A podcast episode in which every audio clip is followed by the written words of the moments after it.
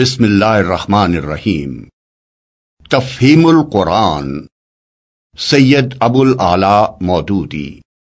سما و بسر نے تفہیم القرآن کی مکمل چھ جلدوں کی آڈیو سی ڈی بھی تیار کی ہے۔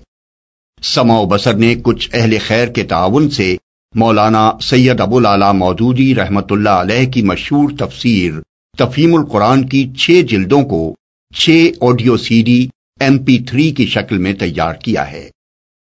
اس میں تلاوت عبد الرحمان الخزیفی کی ہے۔ ترجمہ اور صورتوں کا تعارف عظیم سرور کی آواز میں ہے۔ تفسیری حواشی سید سفیر حسن سبزواری، پروفیسر عبد القدیر سلیم اور جناب اشفاق حسین کی آواز میں ہیں۔ پروگرام کے مطابق تمام تر تفسیری حواشی سفیر حسن صاحب ہی کو پڑھنا تھے، لیکن اس کام کے دوران میں ان کا انتقال ہو گیا۔ اور وہ اپنے رب کے پاس چلے گئے۔ ان للہ و ان راجعون۔ ان کے بعد دوسرے دو حضرات کے تعاون سے اسے مکمل کیا گیا۔ اس کام میں جن افراد نے بھی حصہ لیا ہے، ان کے لیے دعائے خیر کی درخواست ہے۔ اعوذ باللہ من الشیطان الرجیم۔ پناہ مانگتا ہوں اللہ کی شیطان مردود سے۔ بسم اللہ الرحمن الرحیم۔ اللہ کے نام سے جو رحمان اور رحیم ہے۔ فاتحہ۔ نام اس کا نام الفاتحہ اس کے مضمون کی مناسبت سے ہے۔ فاتحہ اس چیز کو کہتے ہیں جس سے کسی مضمون یا کتاب یا کسی شے کا افتتاح ہو۔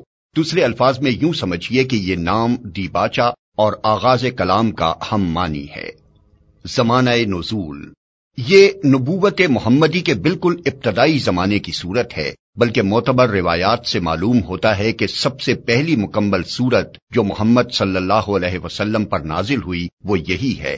اس سے پہلے صرف متفرق آیات نازل ہوئی تھیں، جو سورہ علق، سورہ مزمل اور سورہ مدثر وغیرہ میں شامل ہیں۔ مضمون۔ دراصل یہ سورہ ایک دعا ہے جو خدا نے ہر اس انسان کو سکھائی ہے جو اس کی کتاب کا مطالعہ شروع کر رہا ہو۔ کتاب کی ابتدا میں اس کو رکھنے کا مطلب یہ ہے کہ اگر تم واقعی اس کتاب سے فائدہ اٹھانا چاہتے ہو، تو پہلے خدا وند عالم سے یہ دعا کرو۔ انسان فطرتن دعا اسی چیز کی کیا کرتا ہے جس کی طلب اور خواہش اس کے دل میں ہوتی ہے اور اسی صورت میں کرتا ہے جبکہ اسے یہ احساس ہو کہ اس کی مطلوب چیز اس ہستی کے اختیار میں ہے جس سے وہ دعا کر رہا ہے۔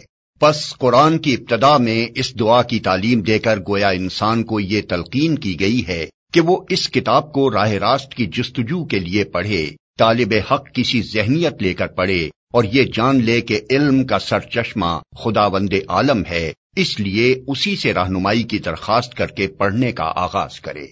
اس مضمون کو سمجھ لینے کے بعد یہ بات خود واضح ہو جاتی ہے کہ قرآن اور سورہ فاتحہ کے درمیان حقیقی تعلق کتاب اور اس کے مقدمے کا سا نہیں، بلکہ دعا اور جواب دعا کا سا ہے۔